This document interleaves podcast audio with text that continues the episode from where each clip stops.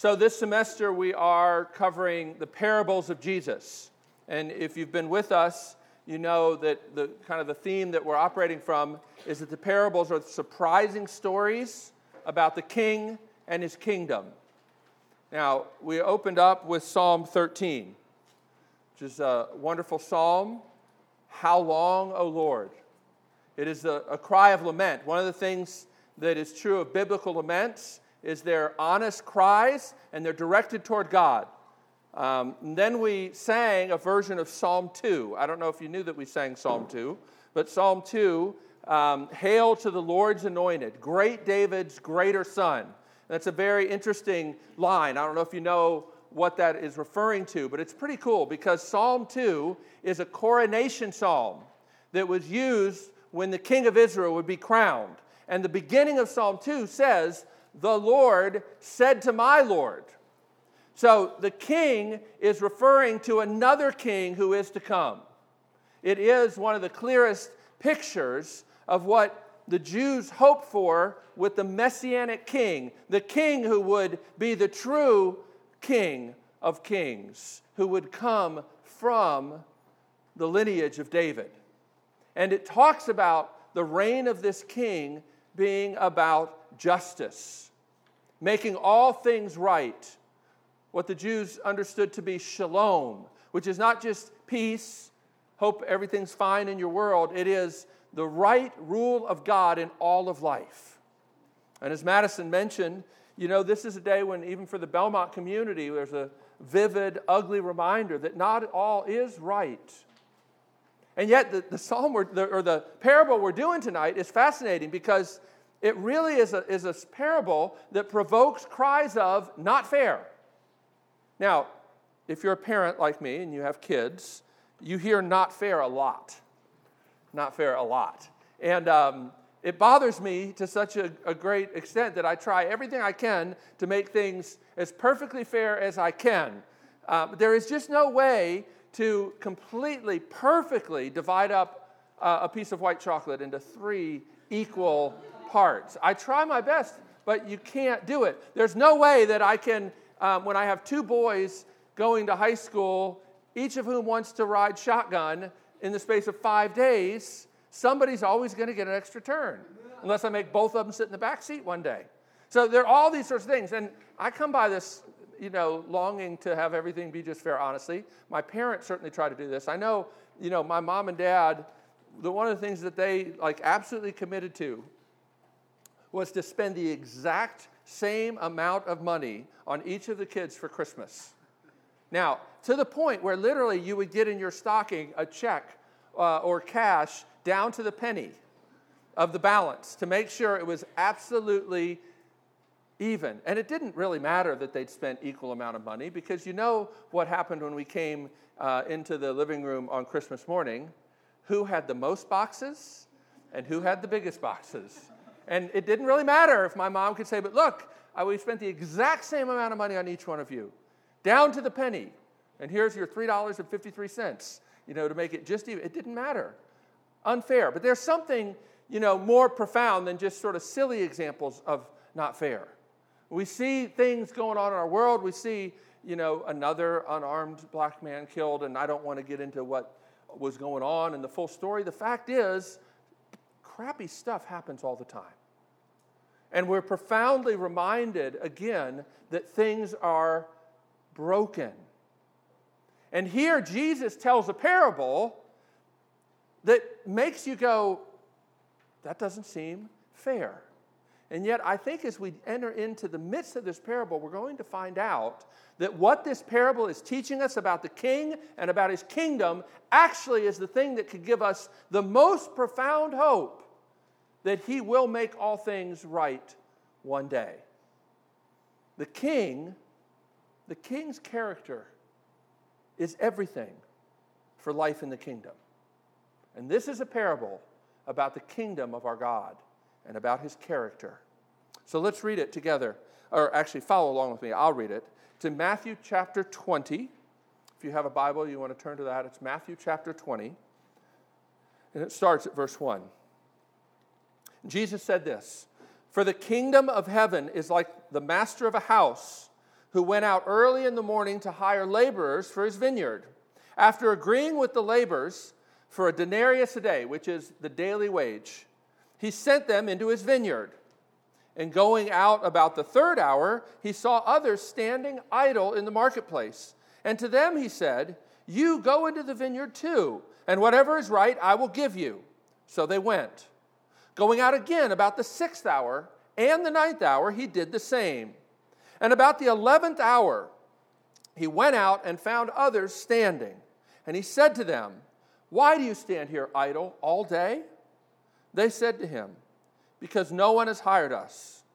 He said to them, You go into the vineyard too. When evening came, the owner of the vineyard said to his foreman, Call the laborers and pay them their wages, beginning with the last up to the first. And when those hired about the 11th hour came, each of them received a denarius, the, the full wage for a day's work. Now, when those hired first came, they thought they would receive more. But each of them also received a denarius. And on receiving it, they grumbled at the master of the house, saying, These last worked only one hour, and you've made them equal to us who have borne the burden of the day and the scorching heat. But the master replied to one of them, Friend, I am doing you no wrong. Did you not agree with me for a denarius? Take what belongs to you and go. I choose to give to this last worker as I give to you. Am I not allowed to do what I choose with what belongs to me? Or do you begrudge my generosity? So the last will be first, and the first last. Let's pray together. Lord, we thank you for these parables that reveal your character. And I pray, Lord, that you would open our eyes to see who you are, even as this parable reveals you. And in so doing, may we come to be awed and humbled, made more bold and more hopeful. We pray this in Jesus' name. Amen.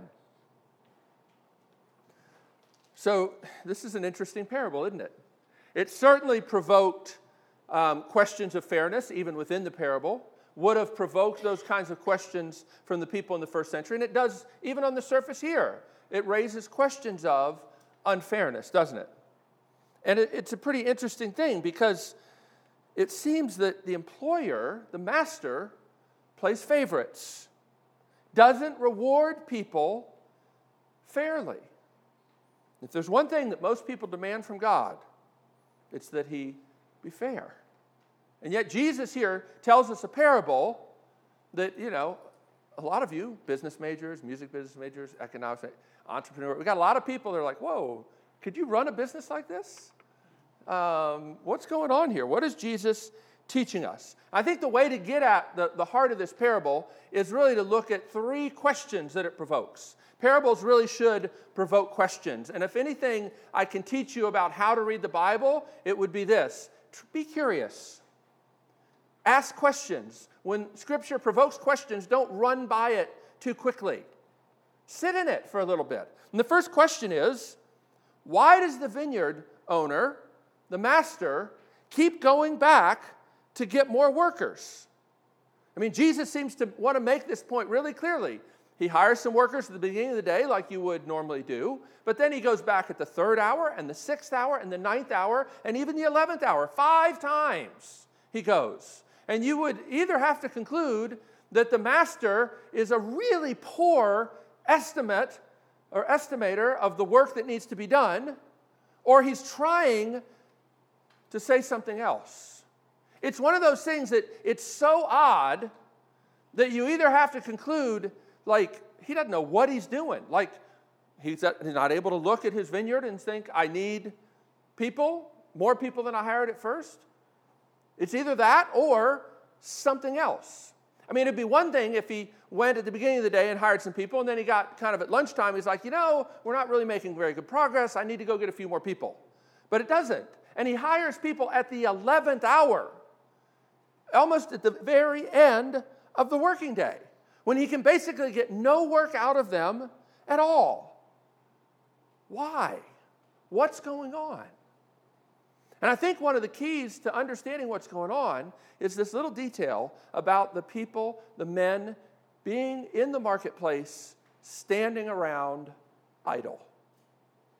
There's a Mapco near my house where you can observe this phenomenon of men standing there, hoping that they'll get picked up to go work for the day. And it's a little awkward, actually, when you pull up there, like for gas in the morning, and you see the people there hoping to get work so that they can go home, tell their families that they're able to find work that day. It's particularly awkward if you go around 11 o'clock and they're still standing there hoping to get work. But by 11 o'clock, if they're still there, they're probably not getting work.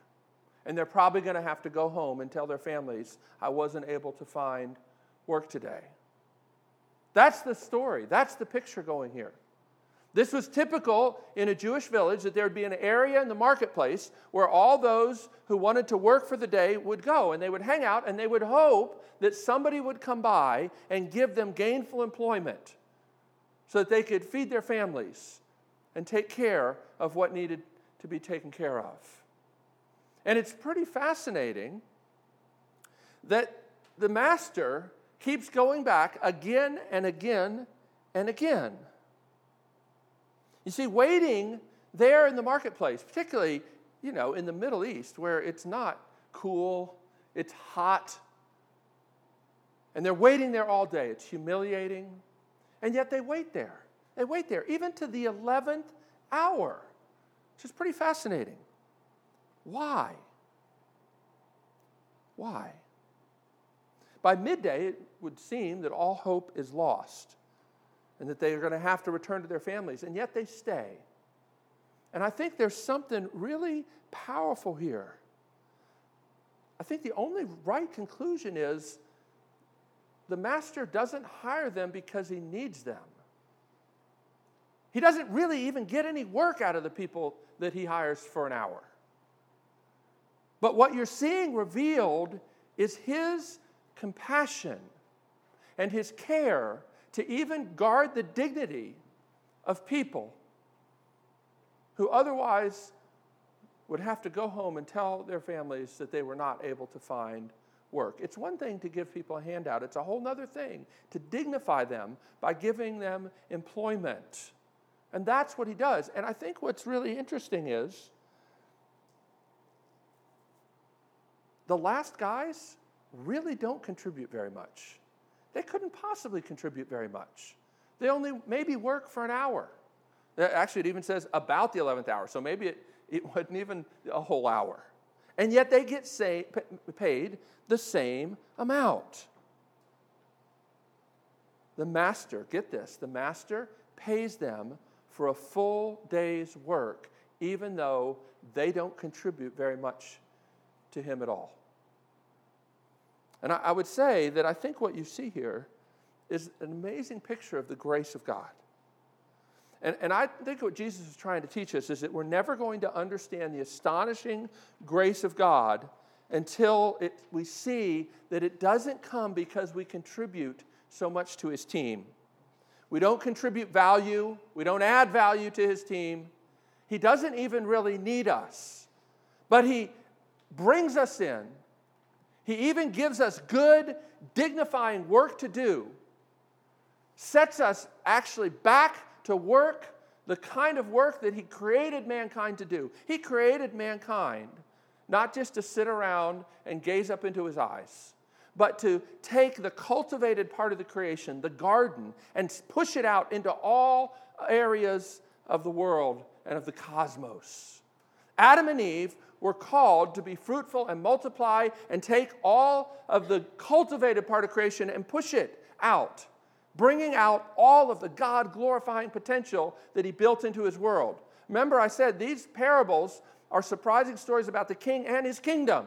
And I hope that you'll understand that the kingdom is not just about souls floating up to live in heaven forever and ever. The kingdom of God is a physical, redeemed, restored place. At the end of the book of Revelation, the new heavens and the new earth come down. And we are going to work forever, bringing out all the God glorifying potential that He built into His creation. And that's what He's inviting us to do. He invites us into his kingdom not because he needs us, but because he wants to dignify us and give us grace and mercy. Notice what the owner says to each group of men he hires. He tells them that he will be, literally in the Greek, it says that he will be just with them. Just with them. He's going to be just. The last group, he actually doesn't even tell them what he's going to pay them. And they go with him anyway. Do you notice that? The 11th hour workers never get told what they're going to earn. Why do they go with him? And this is a profound point you need to see. It's because the vineyard owner has revealed his character every time he shows up to hire more people that he doesn't need. He's demonstrating his mercy and his compassion and his commitment to honor and dignify people who actually don't deserve it and can't earn it. The 11th hour guys don't even have a chance to really earn what they're paid. But he gives it to them anyway. And every time he shows up, it raises and encourages their hope because it's revealing the character, the compassionate character. Why hire men to work an hour before the day is done? The point is, the owner is granting grace to those who have lost their hope that they could ever get what they need or earn what they need. I mean, it's pretty amazing that they stay till the end of the day. Why are there still workers there at the 11th hour? The only reason there can be workers there is because of the character of the employer, of the vineyard owner, and what he's demonstrated over and over and over. It encourages them to hold on. In the gospel, you see, the character of God is demonstrated in such a way that he invites us to go with him.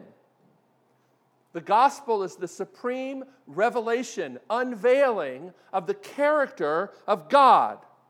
And everything about God revealed in the gospel gives us reason to trust him. The gospel, the gospel, you see, doesn't just get you a get out of hell free card it puts you to work. Now, I know maybe for some of you come from church backgrounds where you've heard that save to serve. I'm not saying that. Because a lot of people, this has kind of been twisted for them. Like the only reason God saves you is so that you can go out and work for Him and try to, you know, evangelize people and get another notch in your belt. And if you can evangelize people, then you can feel good about yourself and your relationship with God. Not talking about that. Because notice, this is not people who work and get paid a wage because they deserve it because of the work they've done. The picture here is people get paid so much more than they deserve. That's, that's the point. It's a picture of grace, not about earning anything. And then there's a shock at the end of the parable. I don't know if this probably didn't strike you because if you don't understand the first century culture, verse 8 wouldn't really bother you. But verse 8 says, When evening came, the owner of the vineyard said to his foreman or his estate manager. Now, what's interesting is you don't know that there's a foreman until verse 8. Now, why is that, why is that important to note? Well, farmers in the first century in the Middle East were like gentlemen landowners.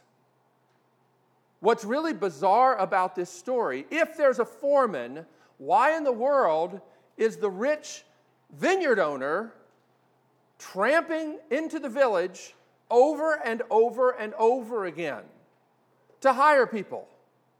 If he has an estate manager, if he has a foreman, that's the foreman's job. And so when you get to verse 8 and you see there's a foreman, it sort of amps up even more the astonishing character of the master. Because not only does he hire people who can't really contribute much to him at all, but he himself personally goes and delivers compassionate mercy and care. Compassionate mercy is best delivered in person. And nowhere do we see that more clearly than in the gospel, the good news, where God takes on human flesh and dwells with his people and loves them from up close. And that's the picture you get here. And that's a detail that when it pops up in verse 8, everybody may be like, whoa, wait, there's a foreman? Why wasn't the foreman doing this? Even more amazing, not only does the vineyard owner show compassion, but he does it in person. And then there's the second shock. He orders the manager to pay all the workers the wage. The wage, the denarius, which is the daily living wage paid to all the workers. And they all get paid it. But then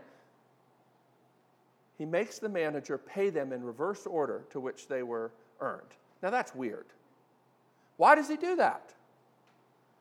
Well, it's because he wants the people who were hired at the beginning of the day to realize how much he's paying the people that got hired at the 11th hour. There's no other way you can read this parable. He wants everybody to know what everybody else is getting paid. If he paid the first people first, their denarius, the people that worked all day, if he pays them what they had agreed upon, they're going to leave and everything's fine. He deliberately makes them mad. He deliberately pushes them into thinking that he's being unfair. Deliberately. You see that, right? He goes out of his way to make sure that the first workers see what the 11th hour workers are getting paid. And what does it do to them initially? Initially, it makes them think, man, if these guys got a full denarius, then we're obviously going to get more because we worked more than they did. But the wage is not based upon how much you work. In the kingdom of God, the wage is based upon His grace, and everybody gets grace lavished upon them. And that's what the first hour workers in particular need to see. Kenneth Bailey, who's a, a great uh, scholar of the parables and of the New Testament, says this Equal pay for equal work is a centuries old understanding of justice. But that's not the issue here. This parable presents the overpaid, not the underpaid. The story focuses on an equation filled with amazing grace, which is resented by those who feel that they have earned their way to more. The complaint is from the justly paid who cannot tolerate grace. You've made them equal to us, they shout angrily, like the older son complaining to his father about the grace given freely to the prodigal. Seems that Jesus is regularly trying to make this point. And you have to ask, why is he making this point? Well, let's look at how he responds to their complaints. The master basically says this I'm free to do what I want with what is mine. If I choose to pay these men what I want, that's no concern of yours. Here's the point the gospel should humble us because God is under no compulsion to save anyone. You don't understand the kingdom of God until you understand that salvation is a gift, not a wage. The Bible talks about wages. Romans chapter 3 the wages of sin, it says, are death. But the free gift of God is eternal life. And it seems that Jesus makes that point over and over and over again. Salvation is a gift not a wage. The master has every right to say, Do you guys think you're the only ones who bore the heat of the day? I went back to the marketplace over and over and over again. I could have sent my foreman, but I didn't. I went myself. Where was I? Where was I while you were working? I was trudging back and forth. You think I was enjoying a little siesta in the shade? No. I was demonstrating my costly love because that's exactly what it is. He pays money to people he doesn't need to pay, lavishes grace on them. He says to these people, in effect, You wanted to be richer at the end of the day. You know what I wanted to be at the end of the day? Poorer. I gave away money that I didn't have to give so that people would be glorified and dignified and have what they need. And then the story stops. You know why the story stops? Because parables have a way of saying, Who are you? How will you respond? It's very much like the prodigal son parable, where the father invites the older son who's really ticked off that the father is so gracious, and it leaves you hanging. Does the older son rejoice in his father's mercy, or is he going to stay outside of the party and grumble and complain? And this one does the same. Who do the full day workers represent? Now, some people say, oh, well, it's the Pharisees. I think, I think it's the disciples who've been walking with him for a while. Because here's the thing you are more vulnerable to this temptation of thinking you deserve more the longer you've been walking with Jesus. And for a lot of you, you've walked with Jesus for a long time. I know a lot of you have grown up in the church, you've known Jesus for a long time, but the question is are you still astonished by grace? And are you still blown away by the compassionate, personal, in person, sacrificial mercy of the Father? You see, ultimately, there's the question about can you celebrate God's grace for the undeserving. And if you have a problem with that, well, here's the big problem you're cutting the branch that you're standing on. If you have a problem with God giving grace to the undeserving, watch out because you're undermining your whole basis for being, right? Those who follow Jesus, those who want to be part of his kingdom, should always celebrate God's grace is grace and love for the undeserving because that's your only hope. See, ultimately, this parable is about Jesus and his costly love. Jesus is describing his own ministry in this parable because Jesus is not like the typical Middle Eastern gentleman farmer who sends his estate manager to do the work. Jesus is the one who takes on human flesh, leaves the Father's throne and comes and dwells among us. The Gospel of John says he tabernacles with us.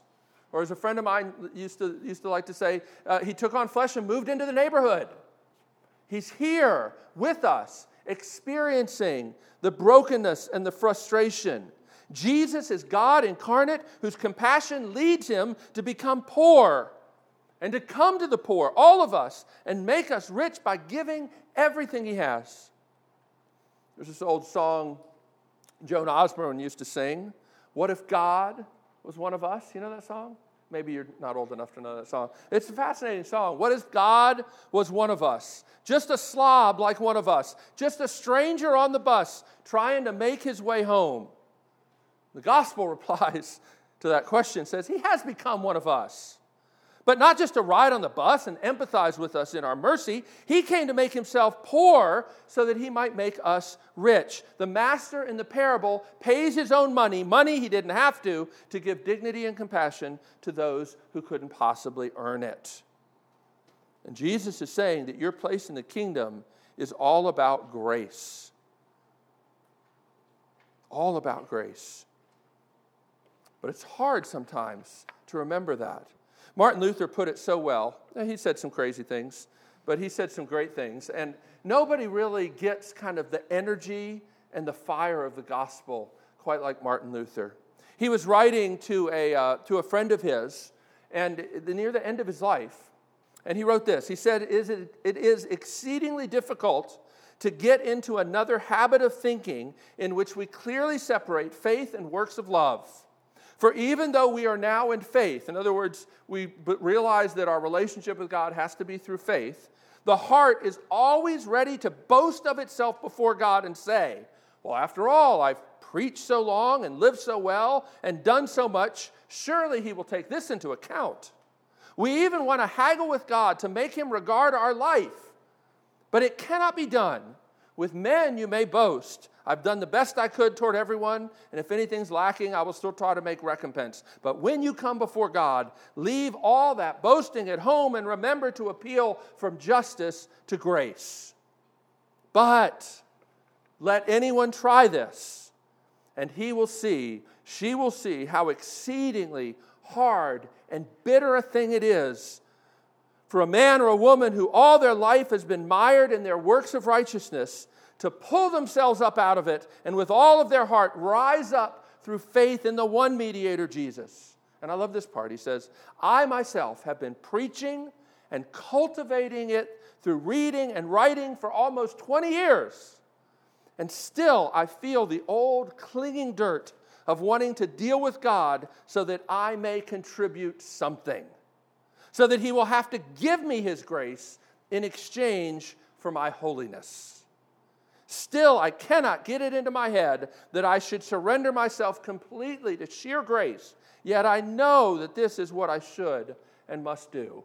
I love his openness and vulnerability there. He's like, like he's the one, you know, we're going to celebrate next year, October 31st, 1517, the 95 Theses nailed on the church door in Wittenberg. We're going to celebrate the 500th anniversary of the rediscovery of the gospel at the time of the Reformation. And yet, Martin Luther, the man who God used to sort of bring back the truth of the gospel as a free gift of grace, says that I've been preaching and teaching the gospel for 20 years, writing about it, cultivating it, and I still don't get it. I still struggle to remember it. Let's give you a couple takeaways from tonight. As I said, the longer you've walked with Jesus, the more you can be tempted to feel entitled. You got to own that. Jesus tells this story to remind us that everything we have is a gift, not a wage. Lose sight of that, and we're in deep weeds. Jesus owes no one salvation. No matter how long you've served him, salvation is a free and a gracious gift, and that's it. But not only is that an important message for you to hear if you've walked with Jesus for a long time, it's also hope for those here tonight who feel they don't deserve his grace. Because here's the good news you don't deserve his grace. You don't. You never did, you never can, and you never will. So cheer up. Quit trying to impress God. It can't be done. It can't be done before you come to Him in faith, and it can't be done after you've come to Him in faith. Your relationship with Him is through Christ. And in Christ, you have the righteousness of God credited to your account. Like, what more do you think you need to earn? What more do you think you need to earn? Actually trying to earn more and pad your account is offensive to Jesus because it's saying you didn't really do enough. So cheer up, quit trying to impress God, and live out of the riches that He's lavished upon you. And if you don't know what that's about, cheer up and come to Jesus. It's the 11th hour, doesn't matter. You'll be fully welcomed into His heart given everything you need to look him in the face and have him look at you, smile at you. In the gospel, God reveals his character, right? Remember, why do the workers stay all day waiting for the master to return? It's because he's shown his compassion over and over and over again. And then he shows his character even more powerfully in paying a full wage to everyone and reversing the order so that even those who feel like they'd earned their full wage realize that the Father is compassionate on those who can't earn it. He wants everybody, from the first hour workers to the last hour workers, to see his character revealed. But of course, God shows his character most clearly on the cross.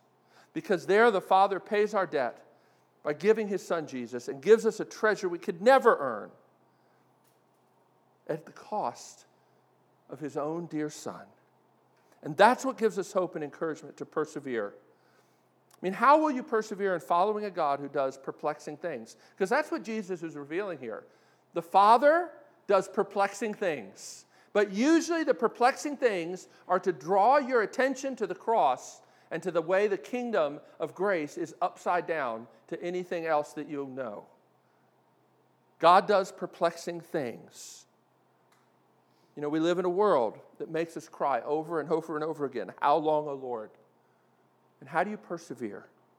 How do you go on? There's a guy named John Frames, one of the great theologians of the 20th century. He says if you come to the Bible looking for an answer to the problem of evil, to the problem of suffering, the kind of answer that won't lead to more questions, the kind of answer that will fully satisfy, if you come to the Bible looking for that kind of answer, I have to tell you, you won't find it. But if you come to the Bible looking for the kind of answer that gives you hope to carry on and to persevere. The Bible gives that, and it gives it abundantly. And the way it gives it abundantly is by helping turn your why questions into who questions. Because ultimately, this is a parable that should help you go from why does he do that to who loves like that? Who loves like that? And once you begin to have your why questions turn into who questions, and you begin to be astonished at the gracious character, it actually helps you to trust Him. It does.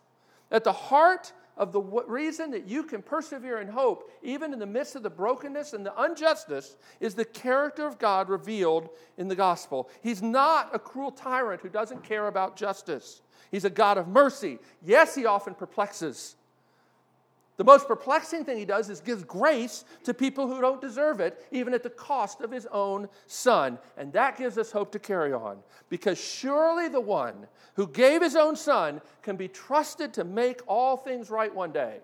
So while this seems like a parable that challenges the idea that God is fair, it actually reveals his character as caring so much more than even we do. And that gives us hope that the God who gave his only son will surely follow through on his promise to make all things right one day. You see that? The character of God is revealed in the gospel, and he can be trusted. Let's pray together.